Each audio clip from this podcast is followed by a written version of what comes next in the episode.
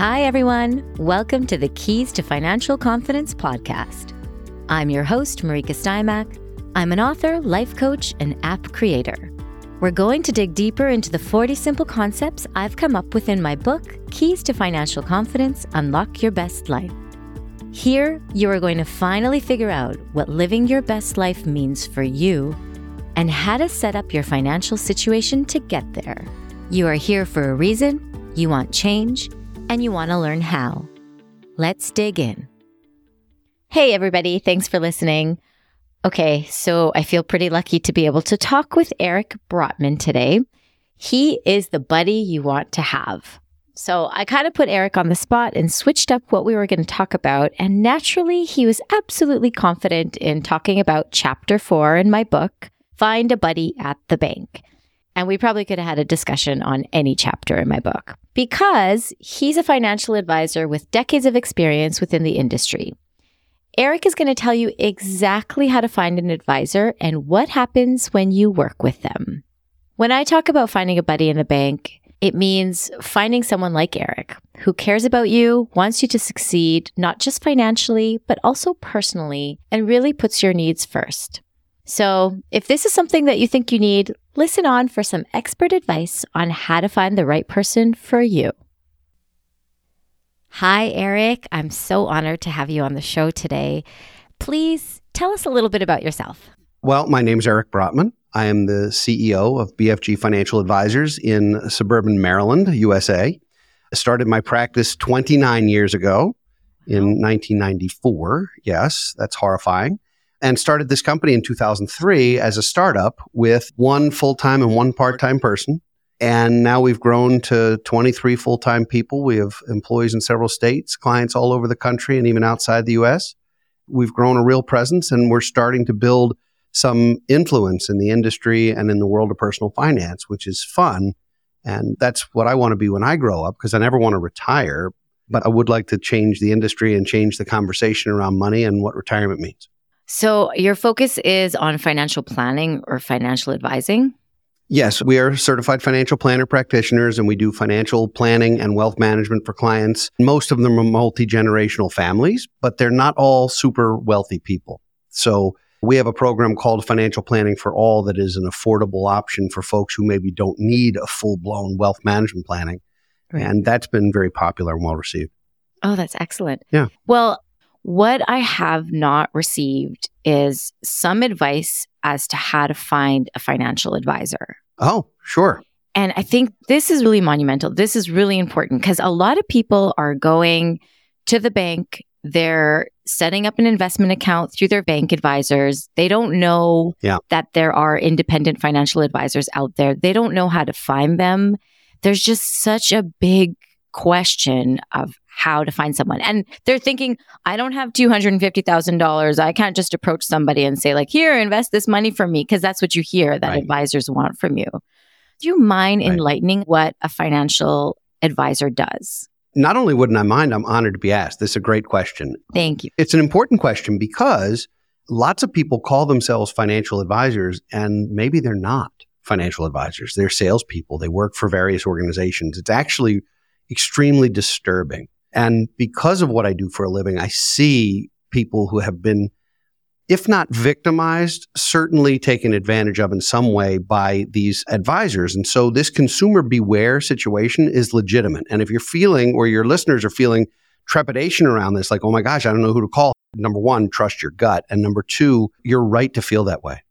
Because unlike certain professions where there is one course of entry, if you're going to be a doctor, you need to have an MD and you need to pass your boards. If you're going to be a lawyer, you have to pass the bar. If you're going to be a CPA, you have to be a CPA. To be a financial advisor, you show up on day one and start dialing for dollars. And that's what disturbs me so much. Mm-hmm. So, understanding the designations, and some of the designations take years to earn and master, and some take a three hour seminar online. Like it's horrifying. Yes. So, it's okay to feel like, hey, wait a minute, I don't trust any of this. My most recent book, Don't Retire, Graduate, has an entire chapter, which is an interview for prospective financial advisors, things you can ask, not because there's necessarily a right answer or a wrong one, but because the answers are going to tell a lot about the person or people you're sitting in front of. I don't think one size fits all. I don't think there's one right way to do this, mm-hmm. but there's plenty of wrong ways to do it. Mm-hmm. And so when you're looking for a financial advisor, what most people do is they ask their friends or they ask their family, Hey, who do you use? Do you like him or her? Mm-hmm. And while that's fine, it's not a terrible thing. Their judgment of that might not be any better than yours. Yeah. So it's extremely difficult. It's so much easier to find almost any other profession on the planet than ours. Except for doctors. Even doctors, they're easy to find. They might not have time for new patients. Yes. But they're there. And the person who finished last in med school is still called a doctor. And I realize that means there's varying degrees of quality there too, like anything else. But at least there's a standard, there's a hurdle they have to, to cross to right. get there. You need to ask a lot of questions. You have to understand who the advisor or purported advisor represents. Yes. Do they have an employer? Are they a W 2 employee of a bank or a trust company or an insurance company or an investment manager. If they are, they owe a duty of loyalty to their employer that is actually one step higher on the food chain than their fiduciary duty or their duty to their customer or client. If that doesn't scare you, it should, because that means if they work for XYZ Bank, and I'm not going to pick on anybody, but if they work for XYZ Bank, their number one priority is to do what's right for the bank, not for the bank's customer. And I think so many people don't realize this. They don't. And that doesn't mean that doesn't mean there aren't some really good people who work for banks doing really nice work. I'm not disparaging them. I'm just saying it is one cause for a pause. It's like, wait a minute. You know, if I bring my portfolio to you, right? I'm looking for advice from you and you tell me we've got this and this on the shelf and they all have your logo on them, it might be the best four things on the planet or it might be what's on your shelf. And that bothers me. And so I think understanding to whom the advisor owes a duty of loyalty, first and foremost. What are their licenses? There are people out there who call themselves financial advisors who aren't even FINRA or any of the other organizations. They're just insurance agents and they're selling insurance products and they don't have to disclose anything because they're not investment vehicles. So they don't fall under the jurisdiction of the SEC. And people think, oh, I'm getting something guaranteed. No, you're getting sold some form of insurance vehicle, which again, there are good people who work for insurance companies and they're products that are helpful in the right situation. Mm-hmm. But you just have to wonder if I go to XYZ company and I get an XYZ policy, product, annuity, fund, wrap account, anything, why? Is that mm. really the best one? But some people are blocked. They don't know if they can find out. They don't know what is the best one. So they need to trust somebody. It's true. And so it is important to ask if an advisor owes a fiduciary duty to you. Great. And there's lots of different definitions, unfortunately. Fiduciary hasn't been settled yet because there's a lot of legislation and a lot of lobbying around what is a fiduciary duty. The problem is that the fiduciary standard, if people really had to put their client's interest 1st mm-hmm. some insurance companies would be out of business because they couldn't hire a sales force. I'm not saying anything that's not true. And so they're fighting like crazy to say, no, no, no. Just do what's in the best interest or do something appropriate the standard used to be not even best interest. It was, is this appropriate for the consumer at the point in time where there's a sale made? And that's like saying I went in to get a, a Schwinn bicycle and I came out with a really expensive BMW, but it was appropriate at the time because I had to get to work. Yeah, but that's not what I needed. All you needed was simple transportation. Your work is half a mile from home. You don't need a BMW to get there. Get a bicycle. And that's because that's how ridiculous some of this is. Yes. And so understand do you have a fiduciary? Is someone a certified financial planner, practitioner? Do they have a duty of not only fiduciary to you, but no duty of loyalty to anyone else?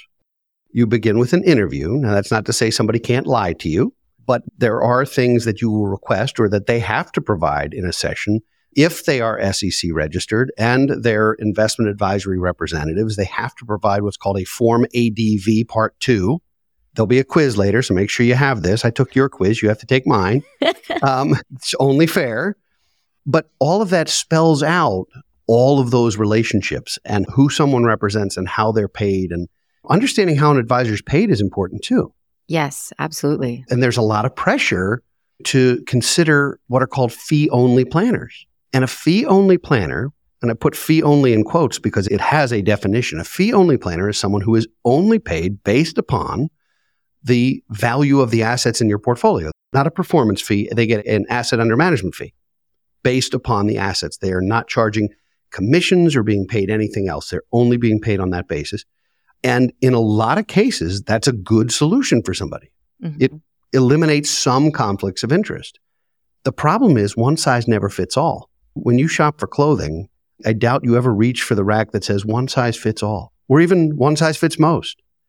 You want your size. You want it to be right for you. Yeah. And this is the same thing. So for some clients, that's the right answer. And for other clients, that's a more expensive option, or it's a option where you're not going to get the kind of experience that you need, or you're not going to be able to own the kind that's appropriate for you. So it, it's a difficult, it's a difficult process. I think it's important to interview more than one person. Interesting. I think it's helpful to sit down with two or three or seven if you have to, although at some point there's diminishing returns. So there's diminishing utility on meeting with too many. But if you hear the same kind of story from several people, mm-hmm.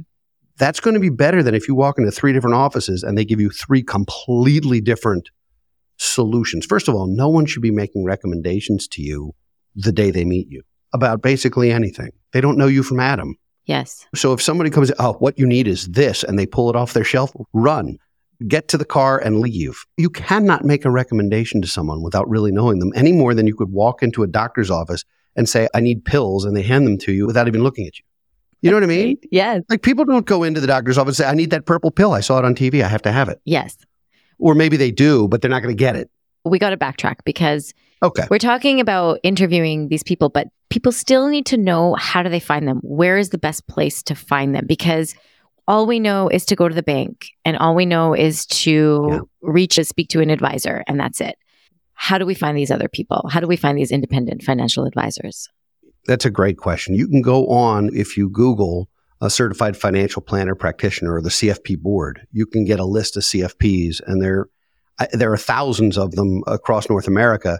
And you can get a list, and you can sort by a lot of different criteria, including geography, if you want someone near you, or you can sort by what kind of clients do they work with. Mm-hmm. See, that's the other thing. You don't want to be somebody's biggest client. And you don't want to be somebody's smallest client. You want to be in their wheelhouse. You want to work with someone who works with people who are like you. And if you walk in and you say, What kinds of clients do you work with? And the advisor goes, People just like you, without knowing you at all, run. They will say this. It's like comedy. No kidding. I can articulate who our typical client is, even though we have a broad spectrum of folks we represent. We have seven advisors here. So I can tell you who I tend to work with Mm-hmm. But I might not be the right person for you. And that's okay. We might or might not be the right firm for you. And that's okay. Mm-hmm. This has to be a fit. If you're going to work with somebody and our profession is as intimate as medicine. There is there's no gown without a back on it or anything like that, but it's as intimate as medicine. You're talking about very personal things. I mean, I mean, you, usually there's no gown. I saw the look on you, but usually there's no gown. We can make an exception for you, but I re- honestly, it's very rare but it's a very personal relationship. You have to get to know people. And so yes. if someone says, Eric, who do you work with? I can say, most of the folks who seek me out are between the ages of 45 and 60. They've got parents getting older they're worried about. They've got kids to educate. They're working 50, 60 hours a week, trying to figure out their own stuff. They're busy and they need some direction on this whole gamut of stuff. They want more.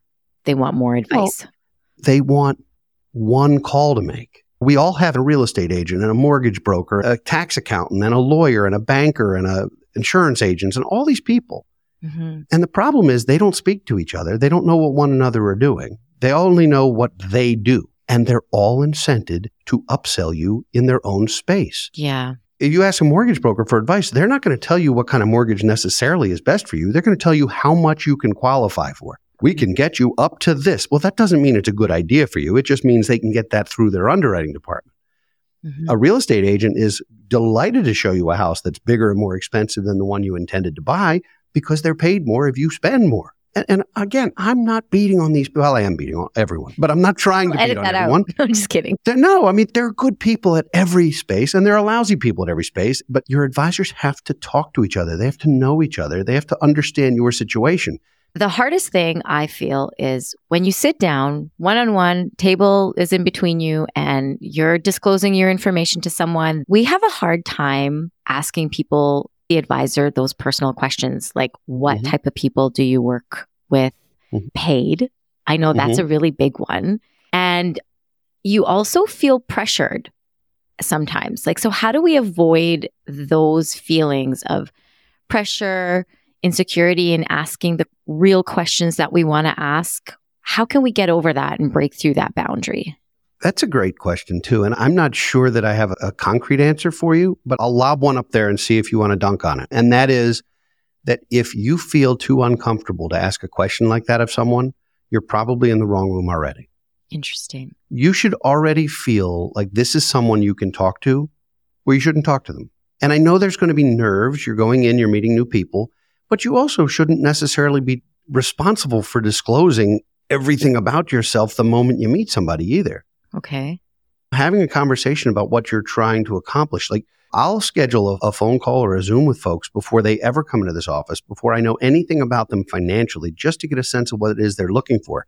Have you worked with an advisor before? What was that experience like? If they tell us we're looking for these things and they're not in our purview or they're not things that I think we're going to be well suited for, I'm going to point them in a different direction quickly and just say, you know what? I think I know what you're looking to do and I don't think this is going to be the best place for you. At the same time, if I'm not sure, then we'll schedule an initial consultation with folks and we'll tell every single one of them we'll spend 90 minutes together.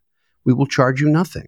Nice. It's an opportunity for you to kick our tires. You can get to know us, we get to know you, and at the end of that hour and a half or so, we're either both going to feel like, yes, this is great, let's do it, or one or both of us is going to feel like it's not great, and that's okay too. And it won't cost you anything. Yeah. And the worst thing that'll happen for you is you'll be better organized than you were because you will have put all this stuff together. You'll know where it is. yeah. You'll know which drawer your deed is in. Okay, interesting. Good to know. Good to hear. So that relieves a little bit of pressure from people just by having that in the back of their minds. Like, if I'm just not comfortable, this is not the thing for me. Okay, here's another big question. I'm sit back here. I'm ready. Really appreciate having an answer for this. This is the hardest one, I think, even for me to define.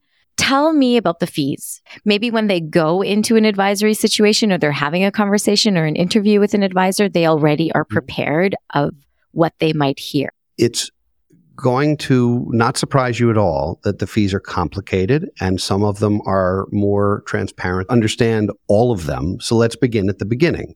Some advisors or other professionals will charge a fee for a meeting or a consultation. That makes me uncomfortable. I won't go to a lawyer who wants to charge me before I've met with them because I don't know if I'm going to like working with them or if they can even help me. So to me, you should pay nothing to at least get a chance to get to know any professional, but that includes financial advisors. But some do charge a consultation fee. Yeah. Beyond that, most independent firms will have some form of engagement fee to join the practice. Think of it like the dues to join the country club. You're going to pay something upfront for the initial planning work. Sometimes it's hourly. Sometimes it's quoted at that point. Sometimes it's a flat fee and it's published on a website somewhere. And I don't know that there's a right or wrong answer. I tend to dislike hourly structures because number one, it creates a great unknown for the person writing the check. And number two, it creates an incredible incentive to work slowly for the professional people, which I don't like. So to me, I like a flat fee. Here's what it is. This is what we charge. This is what we deliver for that. These are the process. This is the number of meetings. This is what you can expect. Here's your onboarding. Yeah. Okay. Once a client engages, there are lots of different models, one of which is just an annual planning fee model, which is we don't charge anything except this annual. It's like an annual subscription model almost. We charge you this per year, and this is what you get per year, and that's that. Think of it like what you would pay for a streaming service. This is it. That's what it is. Right. And what do you normally get in those models? In a model like that, you're going to get typically two to four meetings or conversations a year, plus access on an ad hoc basis when you need them. Okay. So that's pretty standard stuff. Now, other advisors will actually do some of the sub work. And what I mean by that is they'll either do the insurance work or they'll do the banking or lending work or they'll do the investment management work. Usually, if they're also playing those roles, those roles come at a cost to the client. So, for example, the biggest one is the AUM, the assets under management, where often you're charged a percentage of the assets under management on a quarterly basis this is considered a transparent way to do this because it shows up on your statement. It'll show up as a portfolio services fee. You'll know what it is to the penny every quarter. It's transparent and it's there. And that's what the advisor is being paid. Often, if the advisor has a broker dealer or a registered investment advisor or a corporate entity, that it's packaged together. So whatever that is, it includes all parties. You don't have any surprises. Okay. In those cases, some firms have minimums where they won't work with you under a certain amount of assets. Other firms say, under this minimum, we're going to charge you an annual fee for the planning itself as well, which is fine. So, for example, for us, our financial planning clients, typically anyone under $300,000, we are charging them a fee Mhm. per year to do the planning for them, whether they have assets with us or not. They don't have to have assets with us to be clients of ours. They can if they choose. And once it's over $300,000, we waive that annual fee. And that's typical. And a lot of firms have much higher limits than that, but that's ours. Right. Some firms have multiple layers of planning. So we have a private wealth offering and we have a financial planning offering. One of them is a lot more expensive than the other. And that's because some people have really complex cases and have trusts and are dealing with other heirs and there's a lot going on. And some of them are very simple. hmm And so it's good to have not one size try to fit all. Now, for some advisors are still transactional, where they're paid a commission for the sale of a product, whether it's a commission on a stock trade or on a mutual fund purchase or on a, an annuity purchase and those types of things. It's becoming more rare, but it's not zero. And so in in a situation like that, to me, the important thing is more than just the, the company's disclosure because the disclosure might be 83 pages long. You know, when's the last time you accepted a software upgrade for your cell phone? You didn't read it. And don't lie, I know you didn't read it. you didn't scroll through it. You just went to accept and you hope for the best. Yeah. It's the same here. Right. Well, we all do. And Yeah. it's the same here. So if buried on page 78 is this important detail, that bothers me. So I think it's really important to just be transparent and say, this creates some kind of commissionable activity. There's an additional income to the advisor to do X. Mhm. And in our case, and this is a very small percentage of anything we do, but in those cases where that applies, we will not only describe what it is and explain how it works, we'll also explain how it's not being double dipped because we are not then also charging a percentage for that piece. Yes. Yes. Okay. So it's one or the other. And in every case, we'll only suggest something like that if we believe is the single best option for a client. And then ultimately, it's always our client's money. yes. If they say, you know what, I'm not comfortable with that, then we don't do it. There's always a plan B, C, D.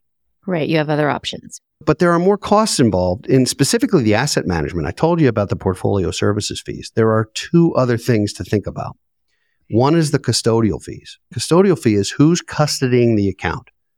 In the US, there are three major independent custodians, and then lots of firms are self clearing, so they're their own custodians, which means you might have, for example, an account fee on an IRA. It's $35 a year to have this account or whatever. That typically doesn't go to the advisor, but it's not free. And so you have to understand you're paying the custodian something. It's usually small, but it's something. hmm And then lastly are the expense ratios in the account. Now, these are very much hidden, not in some nefarious way, but they just don't show up on a statement. But what happens is if you happen to own XYZ mutual fund and the mutual fund has an expense ratio of 50 basis points or Mhm. zero, half a percent, and your advisor's charging you 1%, what you're really paying is 1.5%, one to the advisor and half to the fund manager, but you're only seeing the 1% on your statement. Oh, really? The other half, oh yeah, the expense ratios are not transparent. The fund reports all of their results after their own expenses. Okay. So if you get something that says the fund did 6% this year, the fund may have done 6.7, but you only got 6. And then from the 6 comes your advisor fee. Now you're at 5. And I'm not saying this to talk everyone out of working with financial advisors. I think there's lots of reasons why in a lot of cases we add enormous value. But people do have to understand this can be a very expensive proposition. Yes. In the long run. well, it can be. Now, if my suspicion is true, a great financial advisor is going to help clients with a couple of things that may have very little to do with their portfolio that are super important. Mhm. The biggest one being decision making and behavior. It's funny, we used to, in some of our documentation, we used to use the term behavior management. Male clients thought that was great. Female clients thought that was the worst thing they've ever heard and don't ever show that to me again. I swear to you, it's a gender thing. You don't want your behavior managed in any way, shape, or form. Me, on the other hand, go ahead, manage my behavior. I don't care. so that's no longer anywhere in our marketing materials. However, the psychology of it and the decision making that happens a lot of times missing the big mistake or missing the knee jerk emotional reaction is completely priceless. Mm-hmm. And so it is not necessary to try and time or beat markets, particularly when they're up. No one can do it. Anyone who says they're going to beat the market is lying to you or deluding themselves. They cannot do it. No one can do it predictably. If they could, those folks would be running the giant money managers and they'd be winning every year and it doesn't exist. You cannot do it. And so rather than trying to beat the market when it's up, it's about strategies to defend your wealth when the markets are down. So I think as financial advisors, we tend to be somewhat overpaid when everything's going along smoothly, when markets are easy and everything's going fine.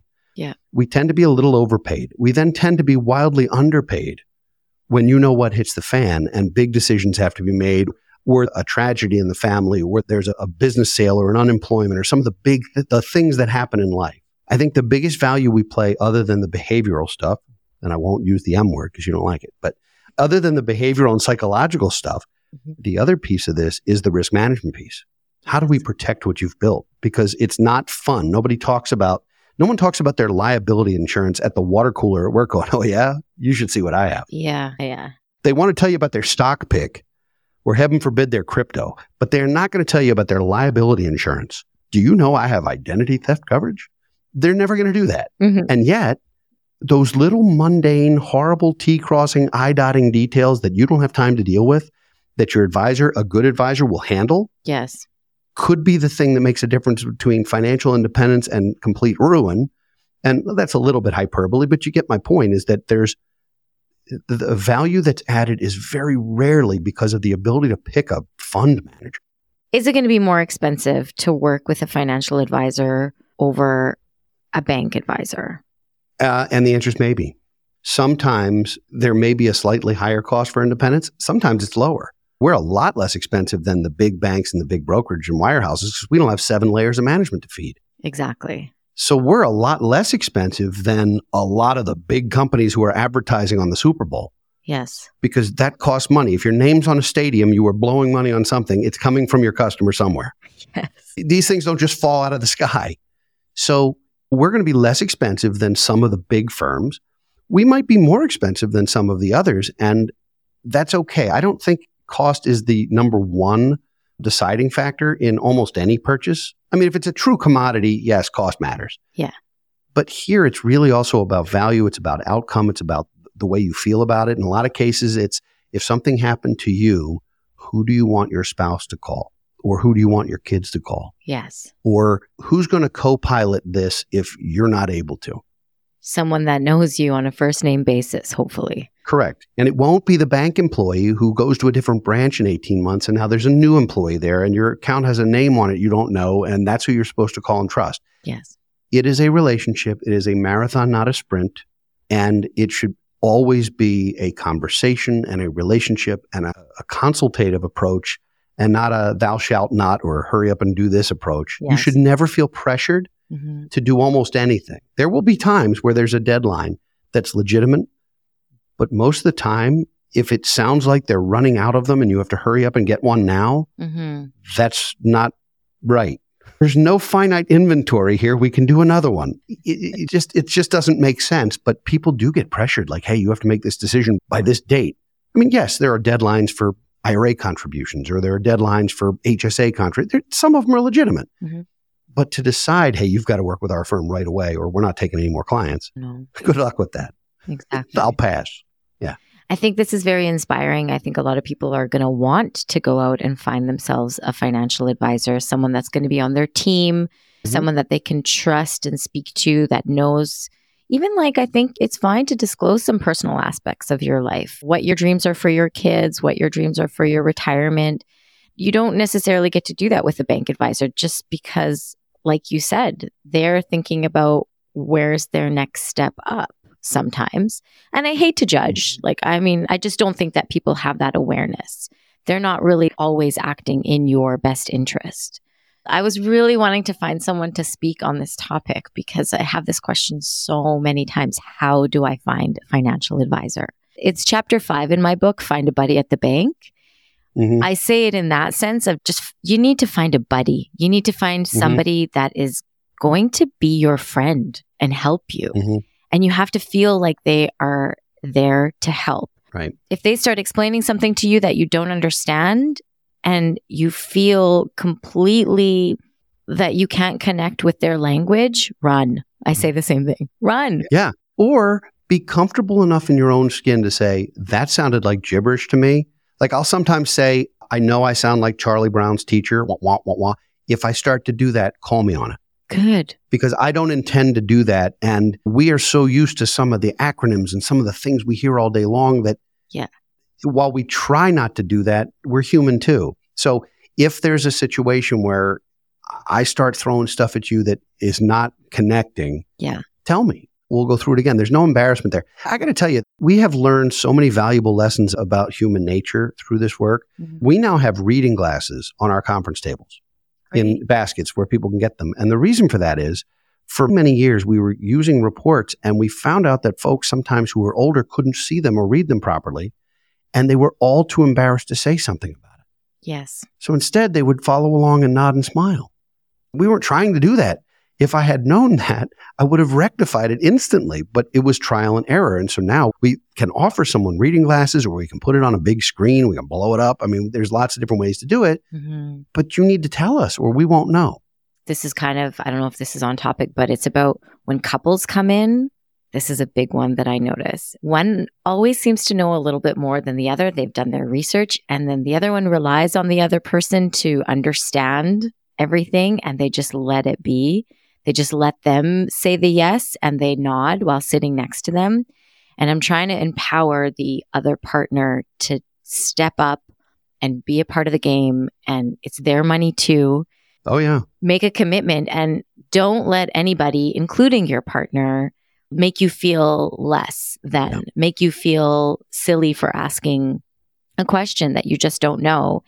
And I'm not saying like, okay, then that's a marriage issue or that's like a partnership issue, but just like you said, stick up for yourself, stand up and say, I'm not really understanding. Can we get out a piece of paper and start drawing stick figures or houses or blocks or something to get me to understand this. And maybe I'm just having a moment where I just don't get it, but I can't leave here until I Yeah. get it. And don't allow your partner to explain it to you unless that works for you. But I find most of the time, then you just end up succumbing and just saying, like, oh, forget it. I'm just going to say yes. Don't do that.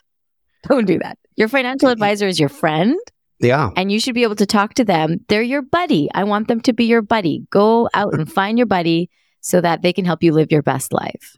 Well, that's good advice. And it takes effort to make sure that both partners in a relationship are in this conversation. And that's on us a little bit to elicit that, Oh, really? almost to give permission to that. And we do see it.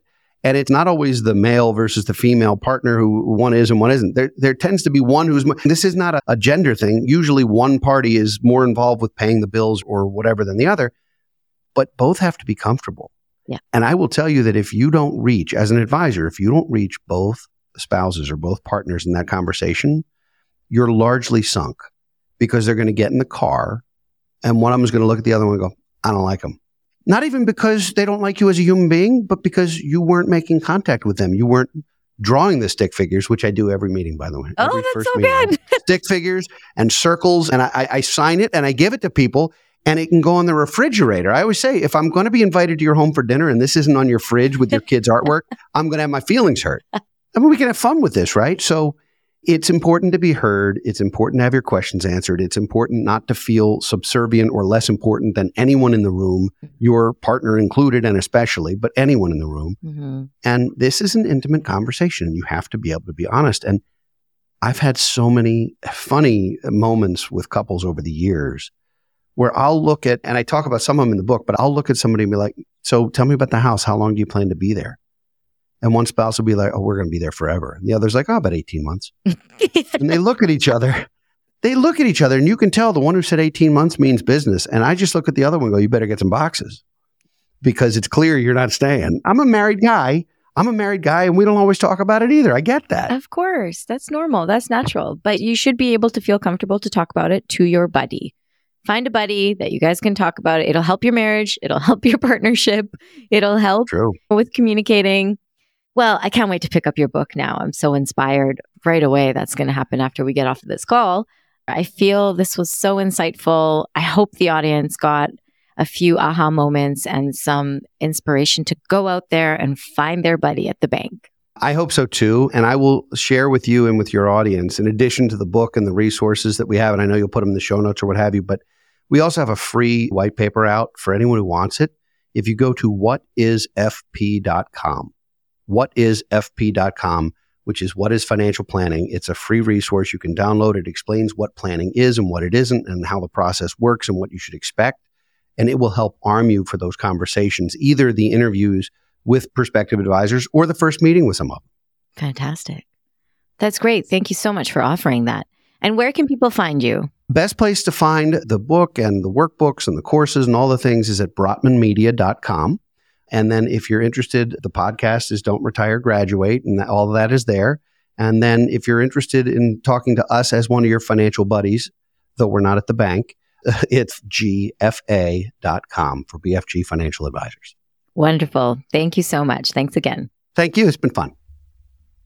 Whoa. Who wants Eric on their side in figuring this money thing out? Seriously. So, this is what this chapter in my book was about. I hope you strive to find that person that can make your dreams a reality. I actually recently had someone ask me if they should ask their buddy at the bank over for a barbecue. And I said, yeah, why not? If you have someone that's a part of your life team and you feel like inviting them over for a barbecue, then do so. I'm sure Eric would love to come to your barbecue. The point is, find that person that can help you make things possible. Go check out Eric's podcast for more great advice. And I actually just finished reading his book, Don't Retire, Graduate, and feel like I just completed a whole course on financial management and retirement planning. It was great. Check out the show notes for all the information. Be sure to subscribe to the podcast and tune in to the next episode where we help you figure out your money story and what that actually means. Now get out there and find your buddy at the bank.